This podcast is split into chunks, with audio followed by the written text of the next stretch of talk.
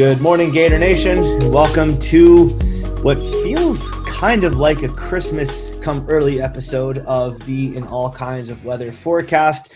As everybody knows by now, Florida has long ago fired Dan Mullen as the head football coach. In fact, so long ago that it feels like it was 20 years ago now. So much has happened since then. The Gators have played a game since then against a rival. They've won that game. We'll talk about that.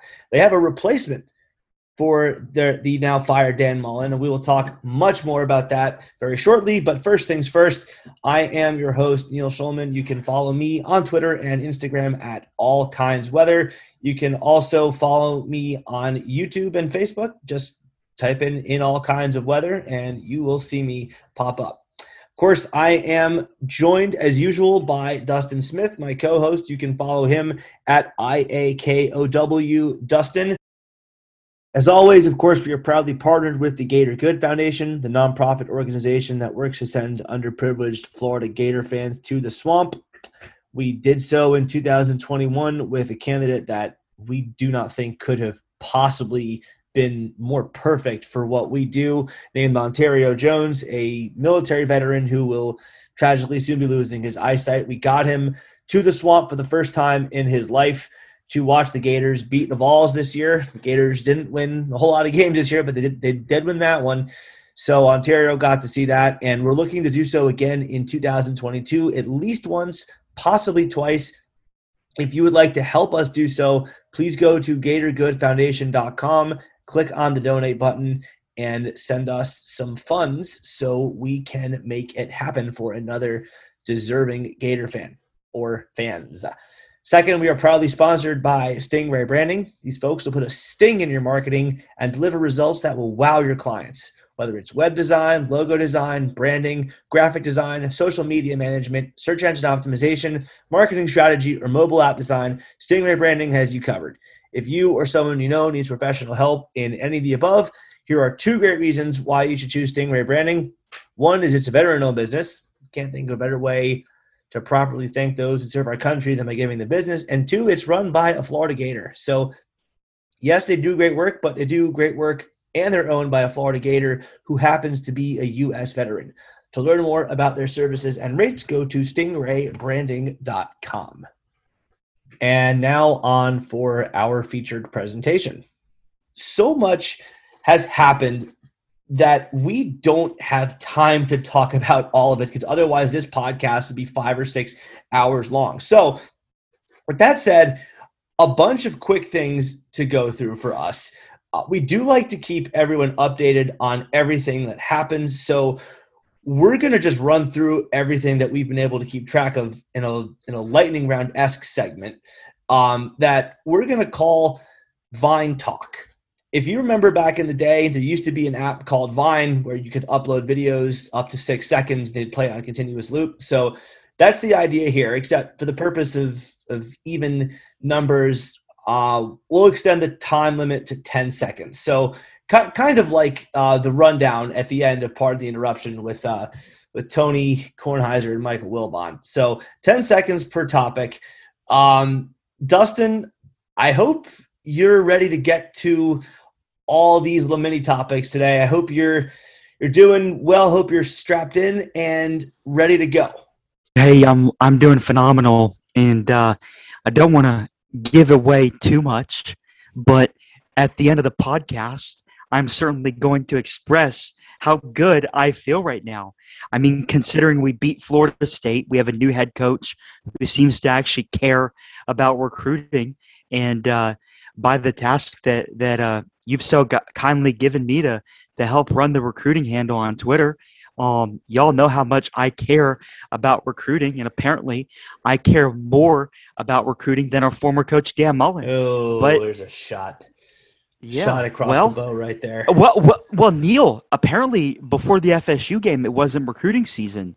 Now we're finally in recruiting season, but Dan Mullen is no longer the coach and apparently, based on Twitter, he's now uh, he's now uh, spe- able to spend more time with his family, which is positive. It's a good thing.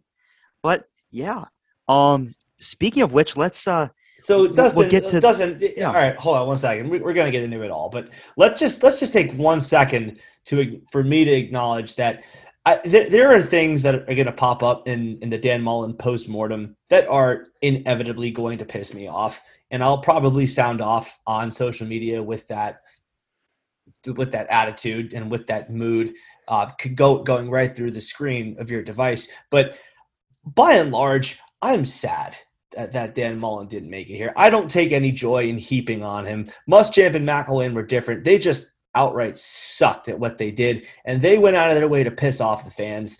I mean, Mullen did too, but he was responsible for so much positive, not the least of which was two national championships for us back in 2006, 2008. Yeah, there was there was stuff he did wrong, but he was responsible for so much good that I I can't find joy in just heaping on uh, on top of him in, in his moment of uh, of being down. So um, we'll we'll get to all that uh, all, all, that, that that Dan Mullen post mortem stuff. Eventually, we have a whole off season to do it in.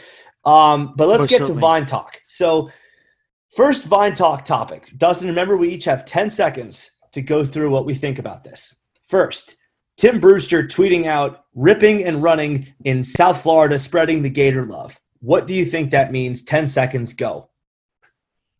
Tim Brewster is an absolute madman on the recruiting trail, and I hope it bodes well for his chances to be back on the staff. 100% agree. I will add that I think it does mean that he will be back. I'm crossing my fingers, not going to count my chickens before they hatch. I love Brewster. I would love to see him back. I am hoping that that is what that means. Okay.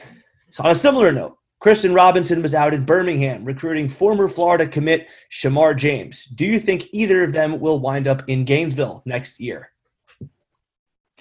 One will and one won't. And I'll leave it to you to decide which one is which. Yeah, it's I think C Rob's coming back. I love to see C Rob without the shackles of Todd Grantham. I know he was a Grantham disciple.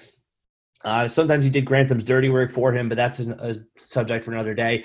I am excited to see what C Rob can do without Grantham's tyranny uh, reigning over him. So, Gerald Mincey enters the transfer portal. He committed a personal foul penalty against FSU, got 15 yards uh, for that, and day later he is in the transfer portal. What do you think? Not to uh, pull a quote from Dan Mullen, but I don't think Mincey is part of the Gators standard, and I'm excited to see the type of offensive line that Napier puts together. So, as they always say, it's all business.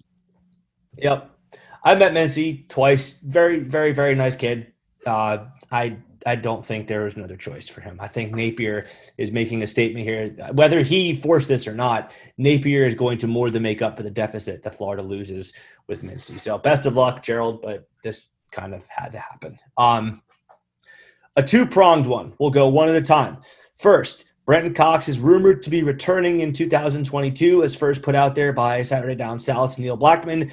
How do you feel about another year of Brenton Cox after a very, very up and down 2021 season? Well, I think Brenton Cox has proven to be an inconsistent player. I think if you can bring consistency to his game, I think he'd be a monster in the SEC at whatever position he plays. I certainly hope he's playing in his ideal position of defensive end. Yep, I agree with that. Uh, the the four sacks he had against FSU definitely show what he's capable of doing. That is going to be so much fun to run through that tape when I go to do the FSU Concord video this year. Um, he's he's a monster, but he's got to he's got to prove it on more than the plays that he feels like proving it on. You can't give up mid pursuit. He's got to make it a way of life to go 110%.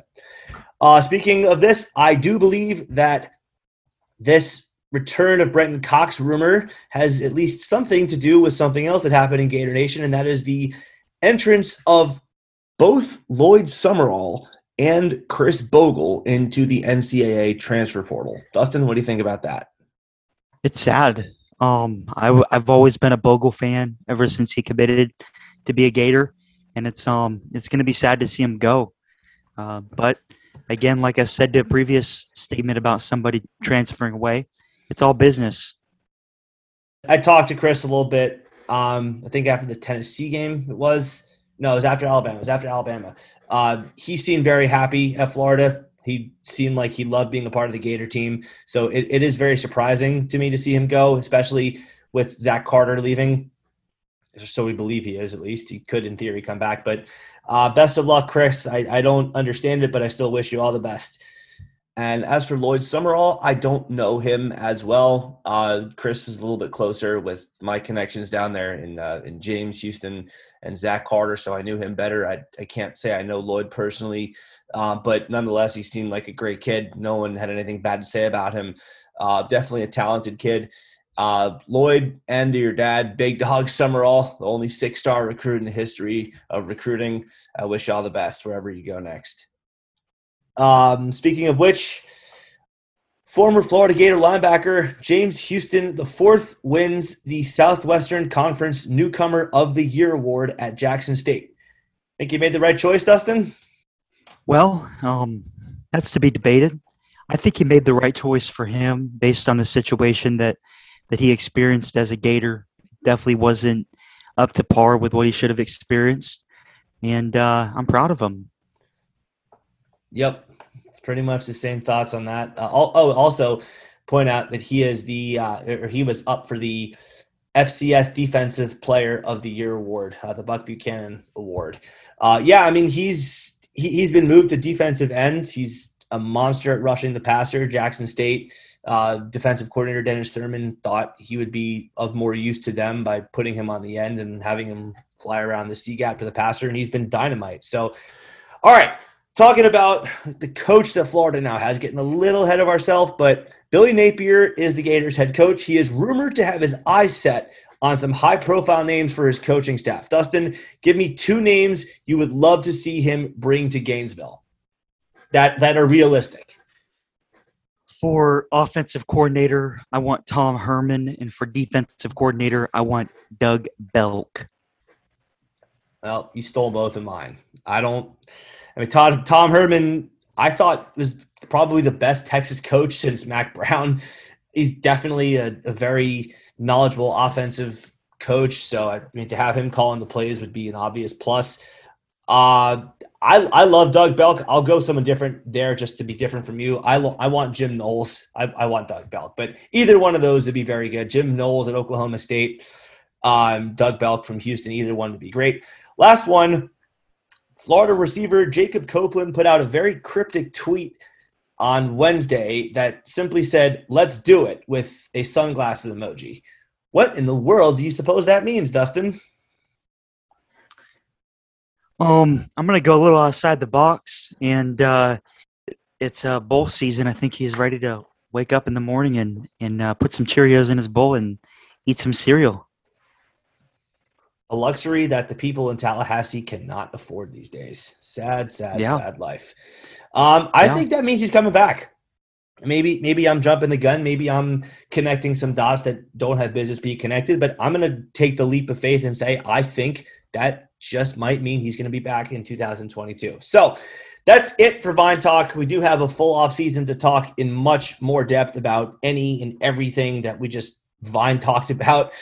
I'm sure that more topics will come along. Well, in fact, I know they will because Florida's going to go on the recruiting trail and land some kids and we'll talk about them. There probably going to be some transfers. We'll talk about them when they happen. Going to be some big decisions made by some guys, uh, some juniors slash COVID seniors who might be coming back or going to the pros or might be transferring. All that and more we'll talk about in more detail. But today we have two major topics to discuss that are going to get our full attention. Number one, Florida beat FSU. That's always going to dominate pretty much any pod that we do the week or days after, except for the one in which the Florida Gators hire a new coach, which is pod topic number two today that we are going to spend the majority of our time on. I have to think that this was one of the more meaningless Florida FSU games ever. Yeah, there was the additional stake of the winner going to a bowl game and the loser going home, but I, I, think even during the game and the week leading up to it, Florida fans were by and large more interested in who the next head coach would be than they were in beating FSU. But nonetheless, rivalry game. Gators won. That's three in a row over the Seminoles. Dustin, we watched it together. This was the first time you and I actually watched a Florida Gator game together. Um, we did it from Section 3 in the swamp. The Gators beat FSU 24 21. It was very, very nerve wracking uh, towards the end of the game and, and throughout the first half, but the Gators did pull away. So, Dustin, we'll we'll keep this fairly quick because Billy Napier is going to dominate the the time on this pod. But give me give me two takeaways from Florida FSU for you. Well, Neil, first off, before getting to that, I just briefly want to say it was a pleasure watching the game with you. Um, I know uh, you were a bit more nervous than I was, and I know FSU's coach. I know his last name is Norvell, but his last name might as well be Murphy because according to Murphy's law, what can go wrong will go wrong. And apparently, oh my God, what a stretch!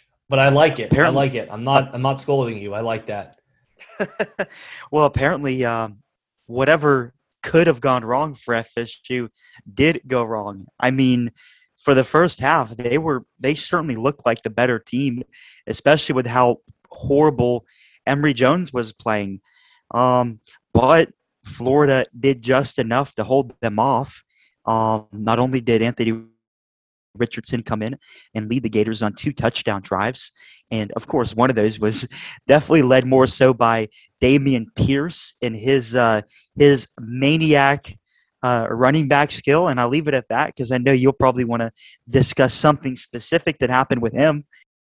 The Gators did just enough, and uh, of course, my favorite play of the game. You know how much we talk about special teams here, and uh, it was the whiff at Ben Hill-Griff. Yes, and uh, who can forget the uh, the play that will live in infamy, especially for the FSU faithful, um, or non-faithful at this point. I think they're I think they're looking to find and see. Uh, they might they might they might become USC fans now that um, Lincoln Riley went over to USC. Anyhow, um, that play was hilarious, and you were incredibly nervous, and I know that I was admittedly a little bit nervous too, but I wasn't as nervous as you because I fully expected something like that to happen. And it did. And uh, we had a great time watching the replay. yeah. Well, so that that that that line that Dustin just um, just dropped for those of y'all listening uh, is so, somewhat of an inside joke because he was when, when he says FSU fans are going to have to find a new team to root for. He he says this because during the game we were getting an earful of the of the war chant and the tomahawk chop from the FSU fans who were there. I will say that they do travel well. I, I hate everything about FSU at, at an uh, at an atomic level, but I will give them credit. They they definitely travel well.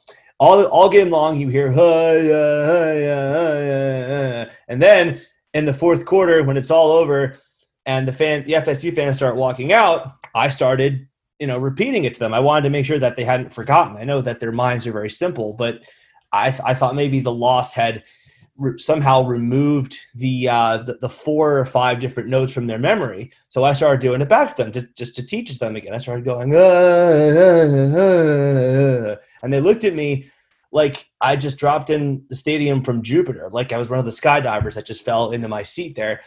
Like they didn't know what i was talking about no, they didn't know what I was saying. That's not even English. That's like caveman talk. So they they looked at me like they didn't know what happened. And and Dustin's made a comment like, oh, I guess they're I guess they're already on to their next team because you know FSU fans are are spirited. They're into the the pageantry and the camaraderie of the game. They should be giving it right back to you. They should be proudly doing that chop on the way out. But because they've stopped doing it, I guess that means they're looking for another team. So that's the background behind that. Um, the game. I actually disagree with, with what you said about eh, about FSU looking like the better team for the first half. I think Florida looked like the better team for the first half. They just had by far the worst of the two quarterbacks. But by and large, I don't think we learned anything about either team that we didn't already know. Dameon Pierce getting more carries proved, you know, gave him more chances to prove what exactly he could do. I don't like the the rule where when the helmet comes off, it's a penalty if you keep participating. I understand it. I understand why the rule is in place. It's a safety issue. All the new studies that have you know that, that show CTE linked to football these days.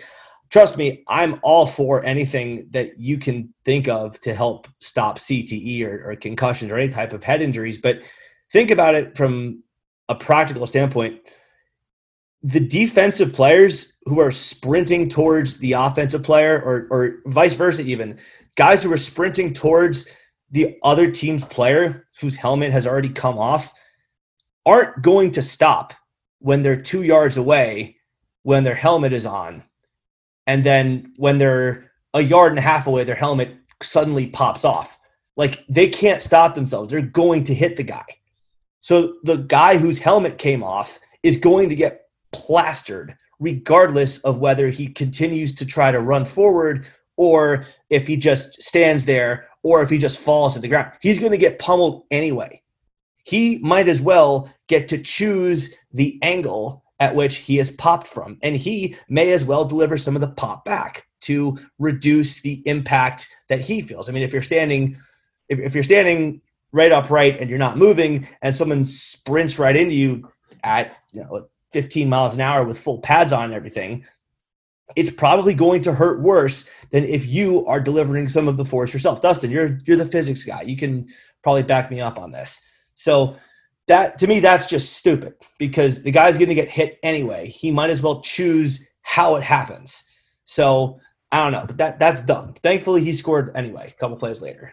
Um, I, I think we got the type of game that I was expecting. We got the result that I was not expecting. I, I fully thought that Emory Jones was going to lose the game for Florida. That's why I projected 31 6 for FSU. Uh, he did throw an early touchdown pass. He did hit a couple of checkdowns. Uh, he just did not look good.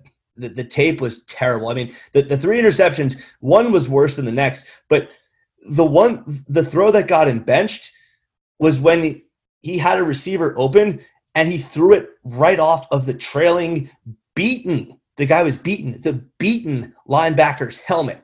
If that guy turns around, it's pick number four in 32 minutes of game action. I was not counting on Greg Knox pulling him at any point. I got a text uh, the morning of the game saying Richardson is not 100%. And he, he played that game at about 60, 70% health. So I was fully expecting Knox to do what Mullen did and not ever make a quarterback change. So when Richardson came in the game, I got a lot more hopeful. And sure enough, the offense moved the ball. They didn't look perfect, but they did enough to win the game, and they get credit for that. But on the other side of the ball, or on the other side of the field, how bad is FSU, man? I mean, geez, uh, let's let, us let us tick off the things they did wrong their punter, Alex Mastromanno, shanks a punt just as badly as Jeremy Crawshaw did against Missouri.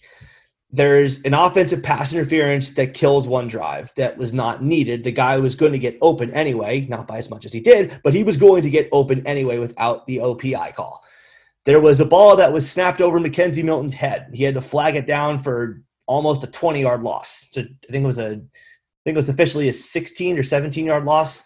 Uh, anyway, killed the drive there was an interception McKenzie Milton threw. He was running to his left and he badly overshot it. Easy interception um, for Rashad Torrence. Then there were, I mean, their offensive line is just terrible. I mean, throughout the whole game, Brenton Cox feasted on them. He got four sacks. Shout out to him for that. Um, and then, you know, the muff punt. Jeremy Crawshaw hits a boomer. Their punt returner can't handle it. Xavier Henderson falls on it. That's a free possession for Florida. I mean, whatever they could have done to give Florida the game, they did. And Florida was the least terrible team when Emory Jones came out of the game. Florida's offensive line still isn't great. They did better than I thought they were going to do. So I give them props for that. Dameon Pierce, I touched on, he's a madman. Kemore Gamble, shout out to you. Your mom got to watch you play for the first time uh, this season after COVID had her hospitalized for a while. So that was nice to see you do well. And uh, Dustin, I think that's uh, I think that's about it. I think that's about all there is to say about that game. It wasn't a game that's going to be remembered in in rivalry lore. It was a win for Florida. It sends FSU home for the holidays and sends Florida to a bowl game. Before we go on to our final word, I think it's time we point out some of FSU's accomplishments on the football field because I know they're all down in the dumps after you know their team fought so hard to come back from 0 4 just to not make a bowl game anyway. Uh, I know they're very proud of that 36 year bowl streak they had, uh, that streak of winning seasons they had. So th- those streaks are gone now. Florida's ended them all, but I, I do think it's worth making FSU fans feel just, just a little bit better by pointing out some of the streaks that they do have going for themselves. Streak number one five consecutive six plus loss seasons. FSU has now lost six games or more in each of the last five seasons. They were seven and six in Jimbo's last year in 2017, five and seven in 2018, six and seven in 2019, three and six in 2020, and five and seven again in 2021. On a similar note, FSU has now had four consecutive losing seasons. Four in a row. They didn't have four and eight. Florida, you know, still has that, but FSU has lost more games than they've won four consecutive seasons now. And of course, they now have a three game losing streak to Florida. So, yeah, don't worry, FSU fans. You you guys are still you guys are still, you, you guys still have some streaks going. Oh oh, and by the way, that that six plus loss season streak that's now at five. Florida's never done that ever, as in in the history of ever. Florida has never lost six plus games in five seasons in a row, and that's honestly super impressive because FSU plays in the ACC. I mean, they have, Wake was good this year, but traditionally they're terrible. And you have Wake Forest and and Louisville and Syracuse and Boston College built into your schedule every single year, and you have at least two, if not three, cupcake games every single year. So for you to to somehow have six plus losses five years in a row with that schedule, uh, I mean, Godspeed, man. That's I just and, and and of course Jacksonville State. So no more four and eight jokes from y'all ever again.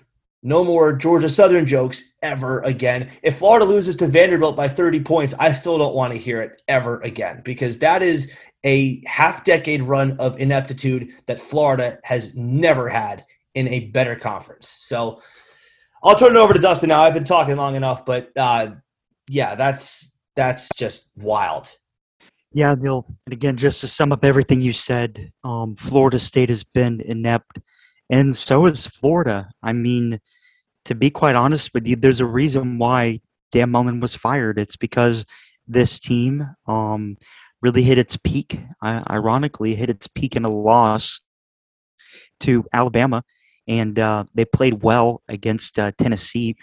Um, but then after that, it's just one game after another. Um, Florida continued to um, play well under the talent expected them to have, and you know a lot of it was due to the um, unavailability of Anthony Richardson um, for one reason or another, whether it was his um, injuries or the uh, stubbornness of Dan. Um, nonetheless, it's always great to beat Florida State. I mean, you know, living in Florida, growing up in, in Florida State's always the rival. They're always the, the number one rival.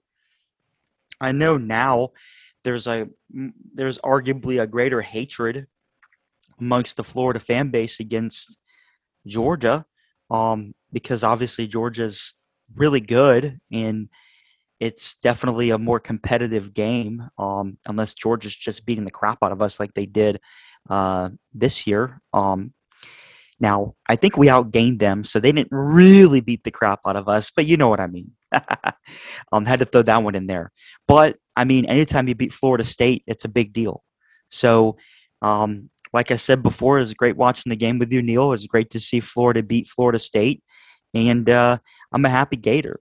Now, I know the Gator standard is to win championships, and we're not doing that, but you got to give hats off to to Dan. Um, him and his staff have never lost to Florida State, and uh, that's not something that we could say about um, Muschamp, and it's not something we could say about McElwain. They, I, am not mistaken, they they lost to Florida State the majority of the time. So only it's good to finally have that. The two uh, of them. Exactly that that 2012 uh, win, which was nice. It was a nice victory but we're finally beating Florida State, and that's how it should be. Even if Florida's not, if, even if Florida is inept like they are now, um, it still feels great that they're the state champions. And I don't want to get ahead of ourselves, but we we just might have a bowl game against another Florida team where we can even more so cement that that state championship. So, yeah, Neil. Um, yeah, well, I really, I really, really want Miami in a bowl game. Otherwise, I don't see yeah. any bowl game that's going to be any fun for us. I mean, it, it'll it'll it'll be a Gator football game. It'll be Gator football game day. It'll be you know the same type of yeah Gator football plays today. Let's go. But I, I want the Miami Hurricanes. I for for all all the Miami fans who who continue to cry about Florida taking the Gators off this, or for all the Miami fans who continue to cry about the Gators taking the Canes off the schedule, I'm not one of them. I I have said this many times before. I want that rivalry on a yearly basis. Obviously, that's not going to happen. So the best thing we can do is just hope to get to, hope to get the Canes in a bowl game when the teams uh, team seasons appear to be fairly congruent. So, uh, yeah, let's let's put this game to bed, Dustin. We'll we'll have uh, plenty of time to rub it in the Noles' faces this off season, but as, as it pertains to the pod, we have much bigger fish to fry. Final word, Dustin. Play your of the game. Well, Neil, since you asked me first, I'm going to go ahead and take the most obvious person to make the player of the game, and I'm going to go with Dameon Pierce. I mean, that drive, that 68 yard touchdown drive, 10 plays, that is what I mean, obviously Florida State they they scored uh, 14 unanswered points, but it was that touchdown that clinched it for the Gators. And part of that um, I mean, you just you mentioned it, but but Dameon Pierce lost his helmet, and he still um, continued to play. And though there was obviously a penalty with that, and the play didn't count, he still showed how much he loves his team. He showed how much he loves being a Gator, and I I don't know if you could give that that to anybody else. Um, you know, maybe you can make an argument for Anthony Richardson a few defensive players that played well, um, but I'm going to go with Dameon Pierce. Hard to argue against Pierce with anyone other than the guy I'm going with, Anthony Richardson.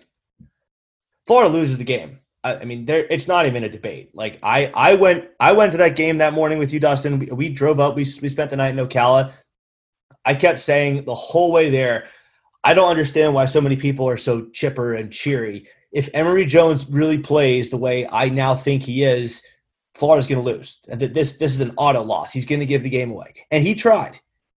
I would the only thing that went wrong in my in, in, this attitude of mine was I was not counting on Greg Knox to make the quarterback change.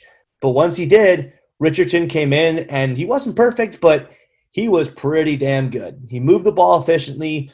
He took what the defense gave him.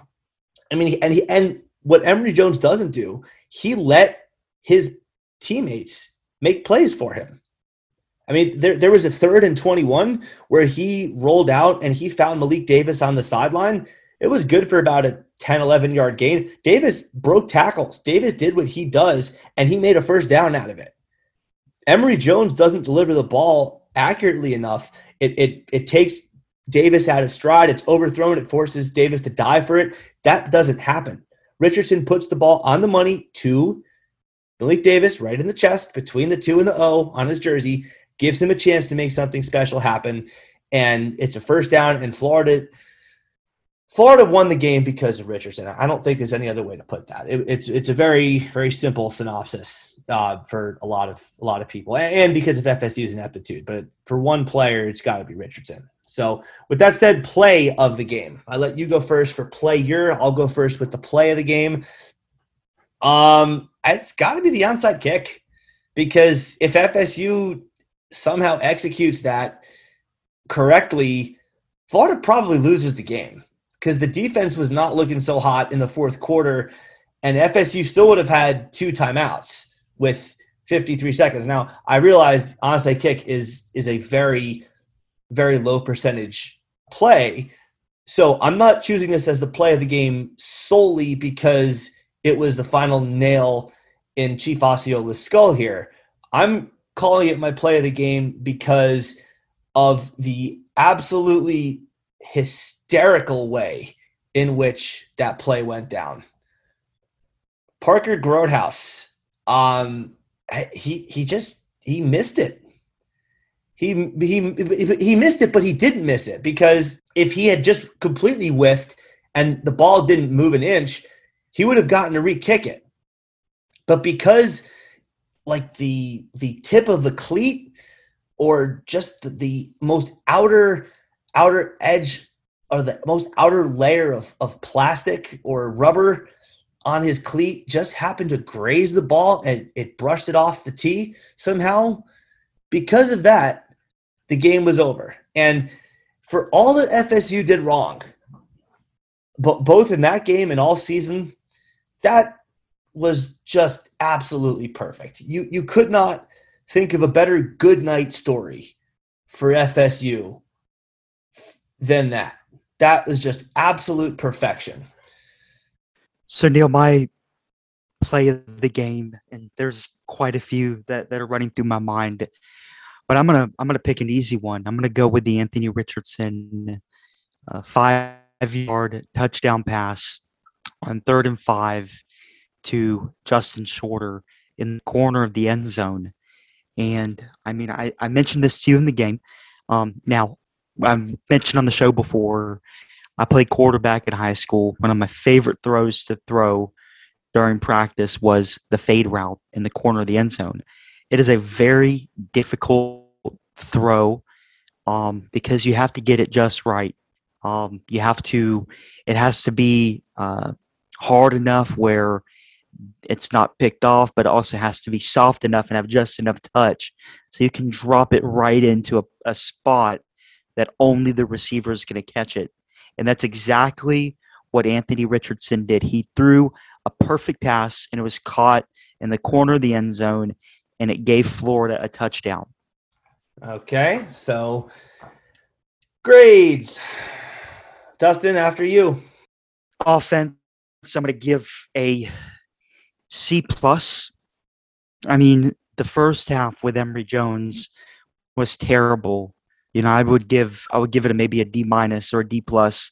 Really, the only big play was that uh, gamble 47 yard touchdown.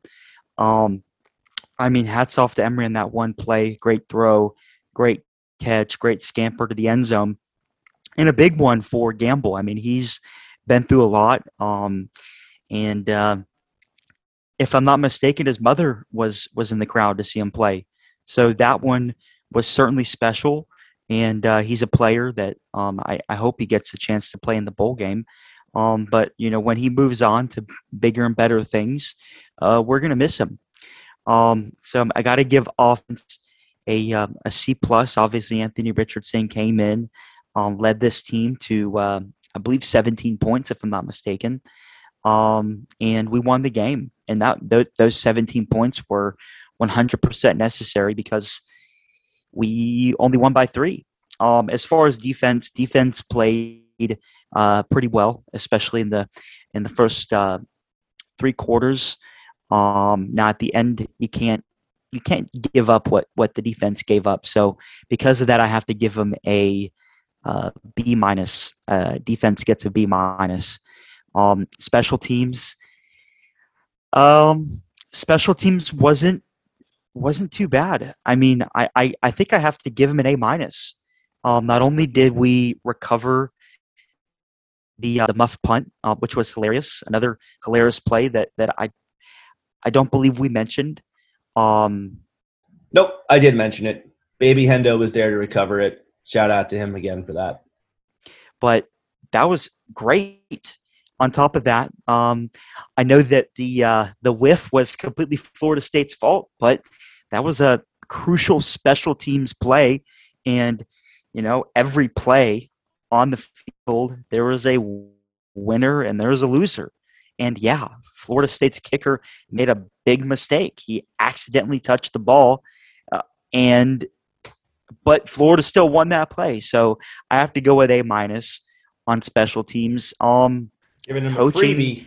Uh, yeah, coaching. B. I mean, we won the game. Um, there were some decisions that that I was uh, I was disappointed in. Um, obviously, during the game, you heard you heard me loud and clear, Neil, how much I hated that Emory Jones was still in the game. There's points where I'm like, well, if Anthony Richardson isn't healthy, then play Del Rio, play Kitna, play somebody else. Um, but I'm going to give the coaching staff the benefit of the doubt, and I'm going to I'm going to assume that um, there was no way that Anthony Richardson could have gone in. Um, and, uh, Anthony Richardson was not healthy to play the first half, and the earliest he could have gone in was the second half. I'm going to give the coaching staff the benefit of the doubt for that. And assuming that, I'm going to go ahead and give the coaching a B minus. Uh, how about that? Why would you give the coaching staff the benefit of the doubt there, man? That's I, I don't you know you're you're you're too nice. You're you're too well. Hey, too you generous. you can you can give grades too. You can give grades too, and overall, um, right. I'm going to give him an 82. Yeah. Okay. Coaching is going to get a lot. I don't think we've ever differed by as much as we're going to differ in this game. Um, offense gets offense gets a a C minus. I mean, it was just awful in the first half, and and it wasn't the fault of anyone really other than than Emory Jones. I, I hate to just pile on the one guy, but I mean, dude, three interceptions, one worse than the next. The interception in the end zone to end the first half was was just uh, uh, unbelievable. A, a, a, guy that has sat on the bench for three years and has gone through all the reps in practice, he's gone through all the reps in live games to make that mistake. You, see the guy jumping the route and cutting in front of the post route, and you just you fire later anyway because you don't know to look off the guy with your eyes or you don't know to go through your progressions. You still do that and again, it sucks that one guy has to ruin the whole grade for the whole unit. But yeah, I mean, he played more than half the game. So Anthony Richardson saved it. Malik Davis is a warrior. The offensive line played better than I thought it was going to. Dameon Pierce can, I mean, not enough can possibly be said to, to do his his his warriorhood justice. But I mean, Florida should have scored 50 points. FSU made mistake after mistake after mistake after mistake, and Florida couldn't even get half that. This should have been 55 to 10 or some something in that ballpark. The three interceptions that Emory Jones threw, two of which were no, sorry, all three of which were in FSU territory, killed the Gators' opportunities to put the game away, and it became much more stressful than it had to be. So, offense gets a C minus because uh, I mean we all we all agree AR-15 played the way that we have expected him to play. Defense gets a B. I would have liked to have seen them play better in the fourth quarter, the, the money quarter, so to speak. But the first 45 minutes, they were great. There was, I mean, after Emory Jones was. I, I really hate piling on him, man. But the the way that Emory Jones kept handing out goodies like it was Halloween still, and the defense just buckled down and stuffed them and forced punts every single time except for one, is commendable. Uh, if if the defense played the way they did against South Carolina against FSU, Florida loses the game by three touchdowns because the defense would have just said, "Oh, to hell with this. Our quarterback sucks. He's giving the game away he's not doing his part. Why should we do ours? And the whole team just folds. So the defense didn't do that. So they stood tall and they they did a good job against the mobile quarterback in Jordan Travis. So I give them a B. Oh, and of course Brenton Cox four sacks. Can't just ignore that either. Special teams, I don't. I, I don't. I don't give Florida freebies. I don't give Florida credit for Parker Grothaus striking threeing on that onside kick. Um, I mean, the, the punting was great from Jeremy Crawshaw. There was the boomer that their punt returner obviously muffed. I think it was Pokey Wilson, Ontaria Wilson, that that muffed it, and Xavier Henderson recovered. He got down there quickly enough to field it. That was great. They did kick off out of bounds once. That's that's one of the few things that that just absolutely drives me bonkers in football because that's such an easily avoidable mistake, and we did that. So that that dings a great a bit, but and Chris Howard made his field goal. Jeremy Crawshaw was overall tremendous. And we we were ready to pounce on that mistake that FSU had. So overall, I give special teams a B. Coaching, I, I'm going to be a lot less nice than you were, Dustin. Um, I understand Anthony Richardson not being 100% fully healthy. He was about 70%, 75% maybe his full health. I understand starting with Emory Jones. Once the guy starts handing out lifelines back into the football game, like it's Halloween candy, there's no logical reason to leave him in the game. He, he throws three interceptions in the first half. He should have thrown a fourth. FSU as a team could have yelled ball, ball, ball, ball, ball louder or turn around, turn around or something. The linebacker turns his head. That's the easiest of all the interceptions. And it would have been four picks from Emory Jones in 32 minutes. Why the second one, the one that was at about their 35 or their, or their 30 right along the sideline, I mean, the, the flea flicker one was utterly awful. Jones has to feel the pressure and then just either take the sack or take off. I can understand giving him a little more rope than just one bad throw. The instant that second ball is picked off, he should be out of the game and he should be on the bench for the rest of the day. There's no objective reason to put him out there again and let him continue to give FSU goodies. Greg Knox did. He let him throw a third interception, the worst of all, in the end zone. He still left him in the game. And I, I understand Greg Knox is thinking, well, I'm not going to be here next year. I don't have I don't, I don't have a fan base to impress or win over. I don't even have a locker room to try to win over by, by making the right decisions. I may as well just go what I'm comfortable with and, and leave Emory in the game let him do more damage. And then finally, the fourth should be interception. And when it hits the guy in the helmet, finally he then makes the makes the move. That's that's just terrible coaching, man. That it, it should not come to that. After all the game tape we have seen of Emory Jones doing the same thing, making the same mistakes, not going through his progressions, locking onto the first receiver, not knowing what kind of ball to throw, whether you know a lob, a rainbow, or a laser, or a bullet. You know, not knowing that, never. I mean, n- never feeling the game at the speed at which it happens. I mean, the game comes too slowly to him. He just doesn't feel it at the speed at which it actually happens. We've seen so many pieces of game tape of that. To continue to ride this guy is just mind boggling. But he did make the switch, he did pull him, so he gets some credit for that. Um, I, I, I would have gone for it actually on fourth down, believe it or not uh, late in the game with few, about five minutes to go, I would have tried to put the game away as the interim coach. I would have said, "Yeah, let's let's cut the head off here. Let's just be done with it." He didn't, but I could understand that. Other than that, there wasn't really any coaching miscue I could point to. Um, but I'm going to give the coaching a C minus also because it was just so egregious to leave Emory in the game for as long as he did. Overall, I'm going to give. Here's where I'll be nice. I'll give Florida 10 bonus points for beating a rival. I was otherwise going to give Florida a, a 70 grade. And I'm going to give them an 80 because they beat their rival FSU and they gave us bragging rights. And that, that means something. So, with that said, Dustin, we have uh, bigger fish to fry. Let's talk about the guy who's going to be leading us next year. We talked about Greg Knox, the interim head coach who led us against FSU, but we have someone else who's going to be leading us on a more permanent basis beginning with the 2022 opener against Utah. His name is Billy Napier, as y'all have undoubtedly heard several hundred times by now. He is the Louisiana Ragin' Cajuns head coach. He is famous for his attention to detail, his recruiting. Um, I I wouldn't even call it a a passion. It's about 20 steps beyond. He he lives, breathes, and sleeps recruiting. And there's an offensive pedigree there that I think has a lot of people rightfully excited.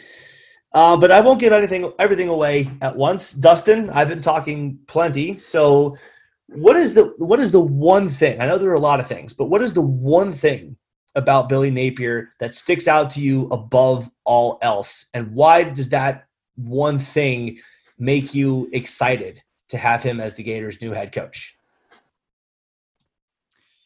Billy Napier is great with people. He's very humble. He's very down to earth. He's soft spoken. He's a guy that that uh, that you could go, you know, grab a drink with, or or um, you know, go play softball with. And I think I think that is something that is definitely a welcome change from the last two coaches that that Florida's had. Um, and I think that'll that'll really go a long way in Napier um, building the culture and building the recruiting infrastructure that Florida needs to have to get back as a top five team in the nation. Yeah, hard to disagree with that. Um, so the, the yeah, I mean he's he's definitely better with people than Dan Mullen is. I mean there there were warnings about Dan Mullen uh, going go even going back to the autobiography that Urban wrote um, called Urban's Way, where he pointed out that Tim Tebow did not like Dan Mullen, and they had to overcome the problem of the potential offensive coordinator slash QB coach relationship to get Tim to Florida. Like we, we should have we should have all read that and known that this was going to be a problem and seen it coming. Billy Napier is not only an upgrade over Dan Mullen in that aspect, he is probably diametrically opposed in that sense. He he loves recruiting, which you cannot be good at if you are not good with people. He loves connecting with mothers, with fathers, with younger younger siblings, older siblings. He loves to relate to these people in all the ways he possibly can. He finds their interests and he talks to them about their interests. I mean, I don't have any reason to believe that Billy Napier enjoys building Barbie dolls, but if he's in the living room of a high four star recruit who's down to Florida, Georgia, Auburn, and Clemson, and that recruit has a little sister in the room, I'm going to bet that he's going to strike up a conversation with her and ask her all about the, the different possible. I don't know about Barbies. You, you get the point. He's going to talk Barbie with a with a five year old girl if that's what he has to do to get a recruit because he likes to do it because it comes naturally to him. He understands different people's not not necessarily their their um, their hobbies, but he understands. Well, I guess so. He he understands their interests, and I think he genuinely enjoys talking to other people about what makes them feel good and what makes them feel useful in some cases and just what makes them happy. And even if he'll never see that five year old little sister of the recruit again, he's built a relationship there. He's put an impression into the parents' minds like, wow, this guy actually cares about all of us. He's put the impression into the mind of the player to be like, wow, the guy cares about my little sister. He's he's talking to her. He's making her feel like she's a part of the whole thing there. He just likes getting along with people. That is the precise opposite of Dan Mullen. Dan Mullen got along with people because he had to get along with them. Billy Napier gets along with people because he, he genuinely enjoys it. And that's something that I think is going to, among other things, pay dividends on the recruiting trail for Florida. And that I know leads you into the thing you want to talk about most recruiting.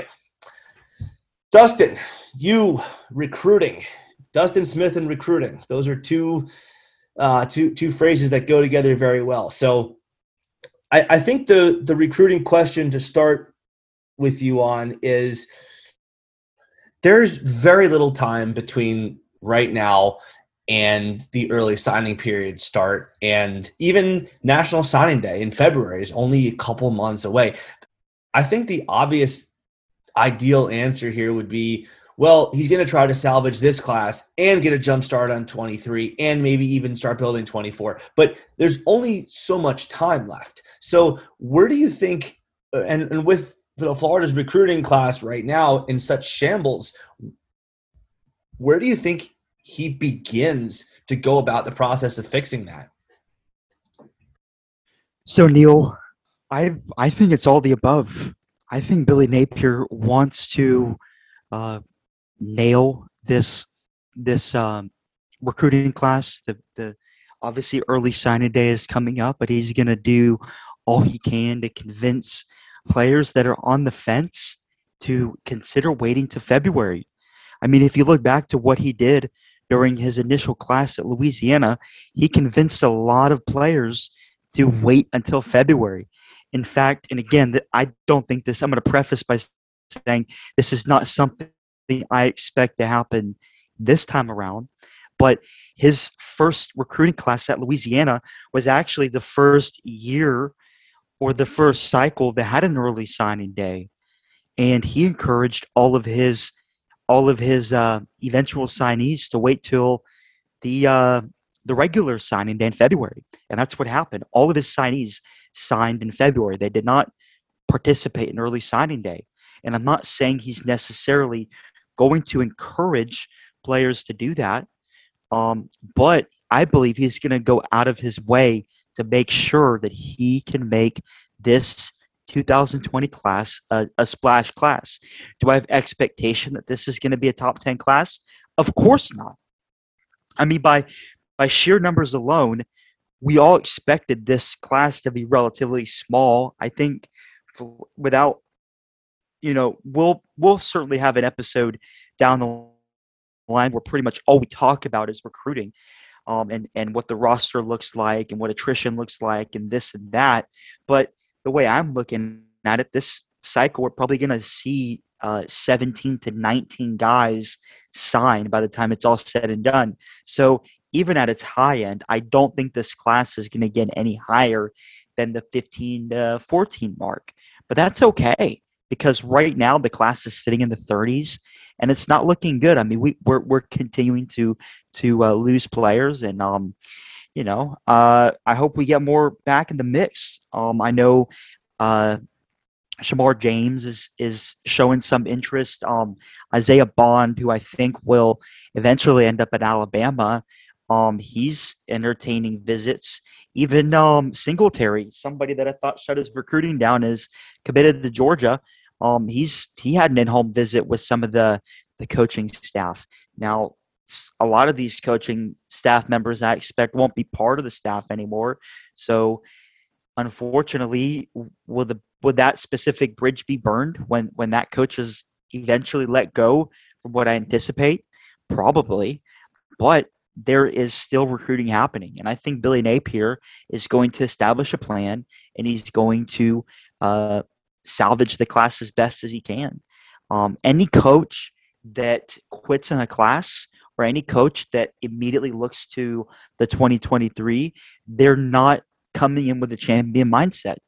And from what I've seen with Billy Napier, from what I've seen and what he did at Louisiana, and something very quickly I want to address um, at Louisiana, uh, not only did he bring that program to the number one recruiting class in the Sun Belt um, by a by I believe either year three or year two, which is amazing. I believe is either one or two in in year two.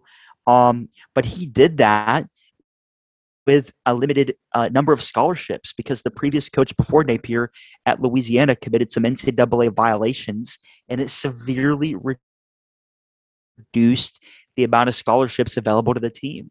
So he overcame that and still uh, had one of the top recruiting classes in year two in the Sun Belt, and most certainly in year three and in year four had the number one recruiting class in the Sun Belt. And it's I'm excited, Neil. I know you know me. I'm gonna I'm gonna stop now, but you know that I could go on for hours and hours about Billy Napier, his uh, his recruiting talent, um, the not just that, but he's very smart at putting his staff together, and he's he's very smart at creating balance in his staff, balance with specific people who are geared to specific regions, also balancing the staff with some of the more senior members who are going to add the years of experience and football knowledge, and then also have some of the younger guys, even some of the names that have that have leaked out uh, with potentially being the defensive coordinator or offensive coordinator, somebody like Doug Belk or or Tom Herman, those two guys are going to be incredible on the recruiting trail. You think a five star quarterback is going to want to come to Florida with Tom Herman at the helm? Now, again, it's just a rumor, it's just speculation. He may very well not be the coach. And by the time you hear that, it may be confirmed he's not going to be the coach. But somebody like that coming into a five star quarterback's living room along with Billy Napier, you think that guy's not going to take a look at Florida? Of course he is. And I think this is something that Billy Napier is going to be um, installing uh, as he develops this program the right way. And what is the right way? The right way starts at the recruiting trail, building a foundation of players that that you know. I know I'm going to say it until Billy Napier comes out with a with a uh, a splash tagline besides "Scared money don't make money." Um, but the Gator standard, the Gator standard is top five recruiting classes competing for national championships, and uh, it starts in that order. So, Neil, I know uh, not to steal your line, but I've, I've been talking long enough. What are your thoughts?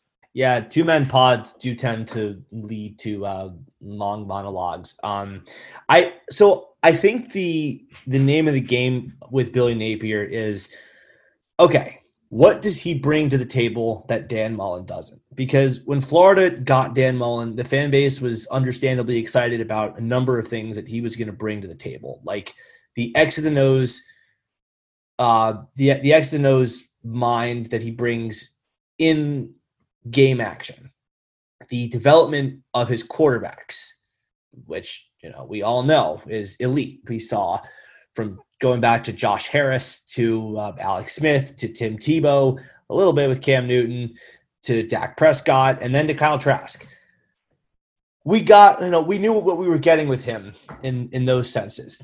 Dan Mullen also left a lot of boxes unchecked. He was the safe hire because the floor was, at least we thought, pretty high.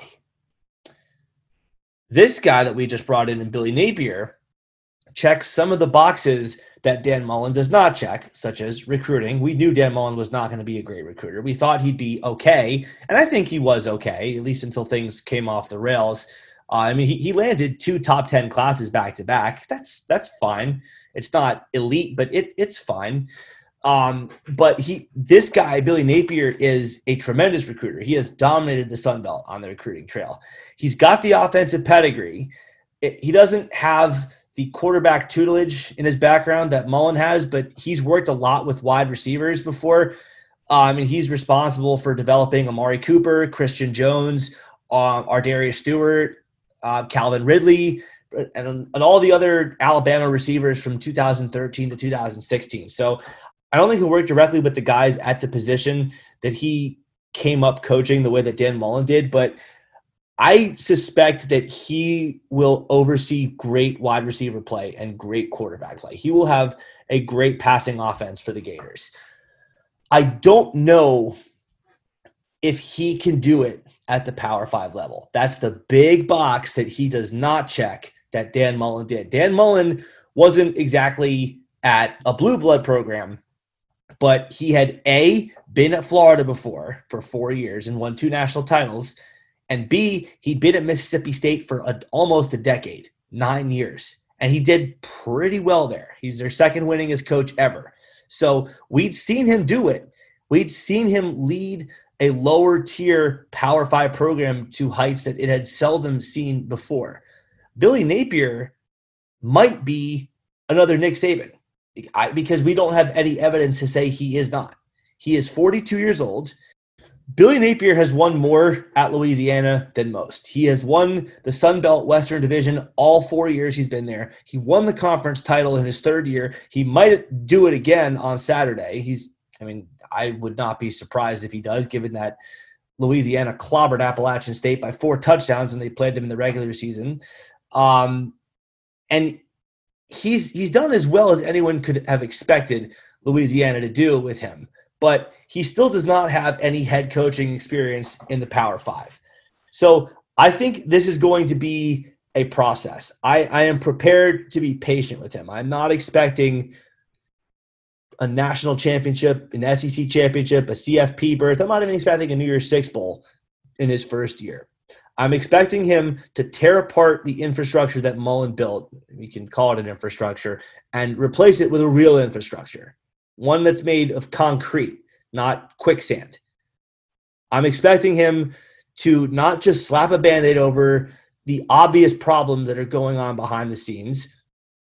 Say, okay, well, the offensive line sucks, so let, let's just call screen plays and swing plays and quick passes and options and, and take them out of the equation as much as we possibly can. No, I expect him to address each and everything that is wrong with this program step by step, patch up every crack, and uh, a, a uh, you know orchestrate surgery where it's needed as opposed to just putting scotch tape over a bullet wound as i previously said it you you laughed at that. Dustin so I'll, I'll, I'll use that again. He's going to do things the right way which is going to be the long way. It's going to be the more difficult way and it's, it's going to be the way that i think does not yield results as quickly as everybody wants. I think there's going to be a good amount of cleansing in this program where he's going to weed out the players that for one reason or another he does not want to be here or, or, or he just doesn't see using on a consistent basis on the field.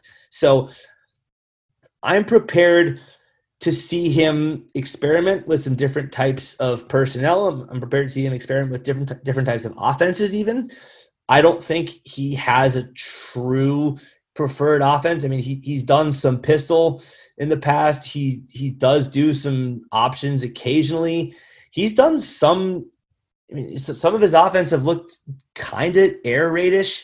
So I, I don't know if he knows exactly what he wants quite yet. And I don't know that what we saw at Louisiana can tell us what he wants because at Louisiana, he does not have the personnel that he's going to have at Florida, where he's going to have five star receivers who are 6'4 and 195 of pure muscle and who can jump 30 feet off the ground. Not really, but you know what I mean? The, the cream of the crop, the five star athletes, the guys who are winning all the battles at their at their schools camps. So we'll see. But I'm expecting there to be an installation process that takes a couple of years. Yeah, Neil. And you know, you know how much I've been following his offense and you're right. I mean, he he's a coach who definitely wants to be multiple in in the type of, of formations and route trees and and uh, schemes that he wants to do. Um, and of course, definitely stay tuned to in all kinds of weather.com because in the coming weeks I'm going to be putting out an article which will break down specific plays and specific concepts that are consistent with how uh, Billy Napier um, coaches his offense. And of course, he was offensive coordinator for, for a stint at Arizona State, and there's a lot that we can glean from that. Um, and though he wasn't the, of course, he was the head coach at Louisiana, it was still his offense that was being ran at Louisiana. So there's a lot that we can glean from that as well. Um, but ultimately, I can say this Billy Napier is a guy that wants to score points. He's a guy who believes in throwing the ball. Um, he loves taking shots. In fact, uh, I can recall very distinctly a, a press conference or a, um, a post game that he that he did with with some of the media, and he says, "Hey, man, I, I wish I would have thrown the ball down the field a little bit more today." And that's a that's a um, a welcome change, um, considering how uh, how tired I've been of of all the little dink and dunk and, and uh, screenplays that Florida's done.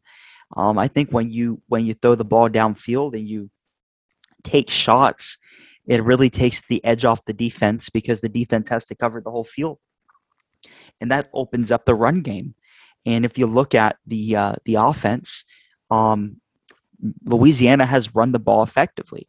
I think I think part of their their running numbers has a lot to do with the fact that their quarterback, while he's experienced, he's not necessarily the most talented guy. Um, I think it shows kind of the floor with how Florida can do from an offensive standpoint. I think with the with the type of talent that's in the state of Florida, with the type of talent that that Billy Napier can recruit, and just going off a list, some of the guys that he's brought uh, to uh, some of the guys that he's recruited from, you know, both Alabama and Clemson, respectively. You have Tajh Boyd, um, the quarterback. You have Jared Jeudy, um, wide, incredible wide receiver Calvin Ridley, um, just to name a few. A couple other guys that are that are just amazing. Um, but he, he he's recruited these guys, and I expect these to be the types of players that, that he's going to be able to bring into Florida, considering the type of program that Florida is and the type of talent he has at recruiting. And with the Tajh Boyds and the Calvin Ridleys and the Jerry Jeudys of the world, he is going to be able to create an offense that is high flying. Do, do I think that Billy Napier is the Steve Spurrier? I'm going to score 50 to 70 points every game. I don't think so. But do I think that Billy Napier is um, going to shy away from scoring as much as possible, as long as it's the right thing. Obviously, if you're if you're uh, up by a certain amount, you got you got to make decisions. You can't you know you can't be so aggressive that you're hurting your defense. Um, I think Billy Napier is going to going to bring bring a nice offense to to Florida. Um, you know, obviously you mentioned pistol. There's a lot of that. There's a lot of spread elements, but really the the base of the Billy Napier offense is something that you would see in the NFL, something that you would see. Um, you know, I mean, uh, you, you look at what what um the New England Patriots run. Uh, you you know they're potentially you could look at the Rams and what they run, the LA Rams. I mean, you see bits and pieces of that particular offense um, all over the country. So um, I'm excited, Neil. I'm really glad that we got Billy Napier. I know people were throwing around the name Fickell. Uh, my two drawbacks to him: number one, he's a he's a uh, Midwestern guy, doesn't really have the pipeline um, down in the South that Billy Napier has, and number two, he's a defensive guy. You know, at Florida, we want offensive guys. And I think Billy Napier is the offensive guy to lead the Gators back to the promised land. And we'll get to expectations in a little bit, but I'll just say that. Yeah, I mean, I mean, Napier is definitely a riskier hire than Dan Mullen, as I said earlier. But I think that the positives that he does bring are so are so hope inducing that I'm willing to take the gamble. He was my first choice to replace Dan Mullen, as I wrote. Um, and I wrote the article about the, the, five top choices, my five top choices to replace Dan Mullen. He's number one because I I don't want to just keep slapping band-aids over bullet hole wounds anymore. I don't want the quick fix guy, the guy that can come in and win now uh, for a year or two years or three years at most and then just implode. I mean, every four years, there is a nuclear bomb that goes off over this program's head 13, 17, and now 21. It's really annoying. I'd rather not have that every fourth year. I would rather have a rough takeoff, know, bumpy takeoff, maybe go eight and four, nine and three, while behind the scenes, the infrastructure stuff is getting fixed. The facilities are coming along. That's great. That that's that's great. But it doesn't fix all the problems. There needs to be a complete overhaul as to how the University of Florida recruits. Now, I don't remember who it was exactly that said this, but the number of dollars that the University of Florida is spending being lower than Georgia's and FSU's and LSU's and Ohio State's is not totally accurate because the University of Florida does have three private jets. Someone said it might have been it might have been Nick Dilatori uh, on a Twitter space one time. Some someone so someone who gets uh, might have been one of the Stadium and Gale guys. Anyway, point yeah, no, Nick does work for Stadium and Gale, but uh, point point being, the University of Florida has three private jets that you know they don't have to pay for it every time they want to take it somewhere around the country to go recruit someone. So that does make that stat a little bit misleading, but there needs to be an attitude change as to how the Florida Gators recruit. It needs to be something that you want to talk about 365 days a year. Yes, I understand Mullen was not saying I do not recruit during football season. He was saying, I'm not going to talk about recruiting right now. I want someone, and, and we got someone that is going to be proud to talk about what he's doing on the recruiting trail. And look, if that is going to require sweeping the leg out from the, this current program's personnel and just completely starting from scratch, okay, fine. Give me the guy who has recruited some of the best talent in the country. By the way, Jerry Jeudy never actually played for Napier at Alabama, but he did recruit him for a little while, so he does get credit for that, um, at least somewhat. Um, give me the guy who wants to build the program in his image and let him let him build it for a couple of years before we judge him. That's that's really all I want to I want to make clear to Gator fans listening to this. I I don't want a first or second year that is New Year's Six ish, national championship contender ish, only for it to just bottom out in year three or year four. I think Florida hired Napier specifically to avoid that. This is a long term hire, not unlike the last time Florida hired a guy named Billy to coach one of their major sports. Billy Donovan, obviously, you know, very different football, basketball, not by any means the same thing. Um, but he, this is a young guy who has been at a smaller school for only a few years, been very successful there, has shown enough promise that Florida was willing to make an investment in him for the long term. So I think that this is going to be a hire that we're going to appreciate more as time goes on. I think we're going to remain somewhat skeptical about it as a fan base. We're going to remain in undecided mode for at least a year or two. I think by year three or four, we're to start we're to start uh, pulling out some of the fruits from this endeavor. So, Dustin, let's let's end the pod by making some long-term predictions that we can one day look back upon and or or listen back upon, I guess, because this is audio only, and hopefully be very proud of. So we're gonna I have I have five quick topics, five quick types of predictions that we're gonna go through, and we're gonna do another session of, of Vine Talk. So 10 seconds or less for each of these, Dustin. Um, first prediction. How many years do you think Billy Napier coaches the Florida Gator football team? 10. 10 years. You're allowed 10 seconds. I'm going to say 10 years. Okay. I'm going to say 16, which would be a record, the longest tenured Florida Gators head coach. I, I just think he's here for the long haul. I, I don't think he would have taken this job if he wasn't. So that's one. Question or prediction number two does he win a national championship with the Florida Gators? Or does he win multiple national championships with the Gators? I'm going to say two things. Number one, I'm going to say scared money and don't make money. And because of that, he's going to win multiple national championships with the Florida Gators. And I'm going to I'm going to go out and say that he will win more national championships than any other coach in the Florida in Florida Gator history, and the number to beat is of course two that Urban Meyer run. So you think he's going to win three natties? He's going to win at least three natties. I don't think. I think you're quite. I think you're more optimistic than I am. I'm not quite as. I'm not quite as bullish as you are. Um, I'll say he'll match Spurrier. He'll get one national championship. He'll win. A, he'll win a string of SEC titles. But put, putting my forecasting hat on because it says the all kinds of other forecast putting my forecasting hat on, I think Ohio State is going to become a national threat the way Alabama is when Nick Saban retires. I think they'll become what Alabama is now. They'll be harder to out.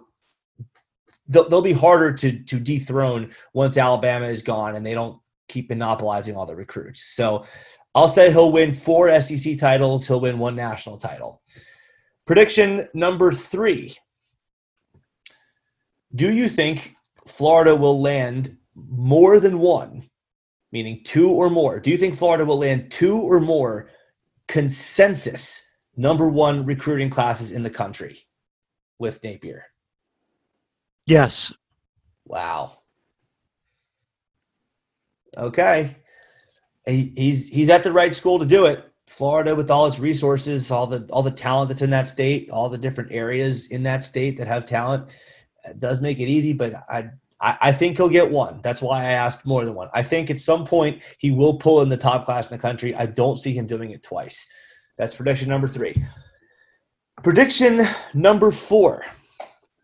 Do you think when it is all said and done that the Florida Gators will look back on this hire and say, we got it right? Um, I think regardless of what happens with Napier, I think Florida will have the opportunity to say they got it right. That's not what I'm asking. I'm I'm asking. No, all right, I'll, I'll ask it again. When it is when it is when it is when it is all said and done, 30, 40 years in the future, and Florida Gator fans are sipping a beer on their porch and just watching the sunset over a lake, will Billy Napier be remembered as a success, at the University of Florida or a failure? Or neither, like somewhere in the middle? I think he'll be looked at as a success. One sentence. Tell me why. Well, again, I know that I know that it's um we're obviously making predictions and there's a lot of unknown, but Billy Napier has all the right intangibles to be a storied coach at the University of Florida. And really his career will be determined by his aspirations. It does he is Florida a place that he wants to stay at for the rest of his career and does he want to continue to build this and and uh, you know winning one or two national championships would that be enough? And will he want to do something different like coaching the nfl or maybe um, you know would he again the, the question there's a question out there and i think it's very unlikely but i would assume that when alabama if if he does happen to be successful at florida i would assume that alabama would at least give him an offer when nick saban retires. Um, I do think Alabama is the kind of program that would try to poach another national coach. Um, so that's something to think about. Uh, there's a lot that could happen, um, but I think ultimately Napier will go down as a success. I agree with you. I think he will win one national championship. And to me, if you win a single national championship, you cannot be remembered as a failure. And I say that knowing what happened at Orgeron at LSU and Gene Chizik at Auburn. They brought their programs national championships. They have to be remembered as successes. National championships are the you, you can't do any better than that. You can you cannot possibly do any better. So and they were both undefeated national championship at that. So particularly if he wins an if he wins a national championship as an undefeated team, he'll go down as a success. I think he'll do it at 14 and 1, but to me, you win a natty, you're golden. So I think he will go down as a success. And the last prediction, Dustin, does scared money make money? Well, if uh, if we're abiding by what Coach Napier said, scared money indeed doesn't make money. So by process of deduction, I'm going to say, Neil, no, it doesn't make money. I think you would agree. Scared money don't make money. I love that quote. I realize it's something that if, if he goes five and seven his first year, could be used against him very, very easily by Georgia fans. But you know, with his record being zero and zero, I am absolutely in love with that statement. I just um, honestly, Neil, I still want the, I want the full presser. I want to see the whole, the whole uh, slew of of discussion because I literally I've only seen literally a six second video with just scare money don't make money.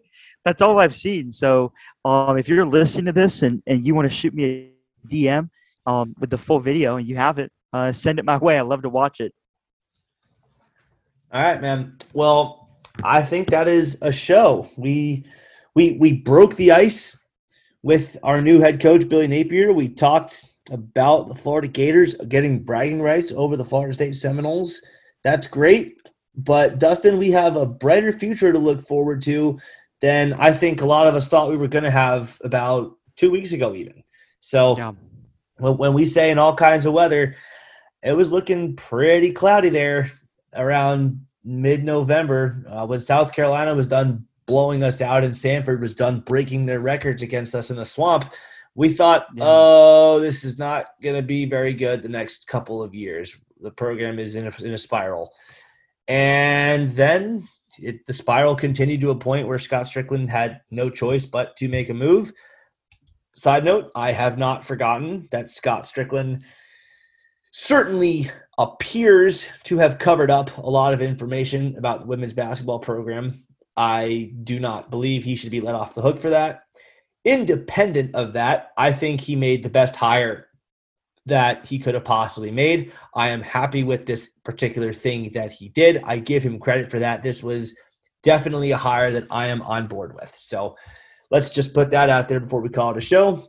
Dustin, uh, it's been fun, man. We got a bowl game to talk about, something that the the podcast over in Tallahassee do not get to do now, but we will be back to preview that. We'll be back to talk more recruiting with the early signing day, which I don't think is going to be as big for Florida as it usually is because I think a lot of guys are now going to be waiting for the residual signing day in February. But until then, you have any any any last words to cap the pod? Why, Neil? Yes, I do. Not only did we beat Florida, got a new coach who looks to be uh, who looks to be the coach we need. so, Neil, it's been a long time coming. You ready for it? I don't think you're ready for it, Neil. We we all Go Gators! Go Gators! Woo! Nope, Da, da, da, da. Nope, Go nope, nope, Dustin, Gators! wasn't good enough. As loud as you can. Go Gators! Woo! Dun, dun, dun, dun, dun. Go. Go Gators! Dun, dun, dun, dun, dun. Go Gators! Dun, dun, dun, dun, dun. Come on, Gators! Get up and go! Man, I've been waiting so long to bring that one. Yeah, it's been a rough season, guys, but in all kinds of weather, we stuck together and we got a win over FSU for Darn right. loyalty. That does Yep. it, y'all. If you if you liked our show, please give us a five star rating and a nice review on iTunes. We would definitely appreciate that. Hit that subscribe button as well, so you can get our shows right on your phone. Dustin, in all kinds of weather, we will all stick together. It does appear that we're getting some nice weather ahead. So Well, here's well, just real quick, just real quick PSA. Louisiana is playing Appalachian State in uh, Billy Napier's last game as the coach of the Ragin' Cajuns. So, um, though the Gators aren't in a conference championship, stay tuned to what Billy and the boys do. I want to tell everybody to go watch that game, but unfortunately, it's at the same time as Jackson State SWAC championship game, and I, I can't I can't abandon my boy James Houston. Everyone else is going to be watching uh, Louisiana against Appalachian State. I'll keep an eye on it. I'll have it on the iPad for sure. I'm going to watch Yep. my boy go for Got a conference title. So Hey, gotta do what you gotta do. they'll both be on at the same time. I'm not gonna. It's not gonna be six. It's not. It's not gonna be an either or. I'm gonna watch them both. But James, I, I mean, I've known James far longer than I know Billy Napier, so he gets the big. Oh sure. Oh yeah. Uh, good decision. That's a that's a that's a very wise decision on your part. And um, let's call it a show, man. What a what a good one. We'll Finally- finally soon, some- y'all. Some positivity to discuss. Yes, sir. Go Gators. Go Gators.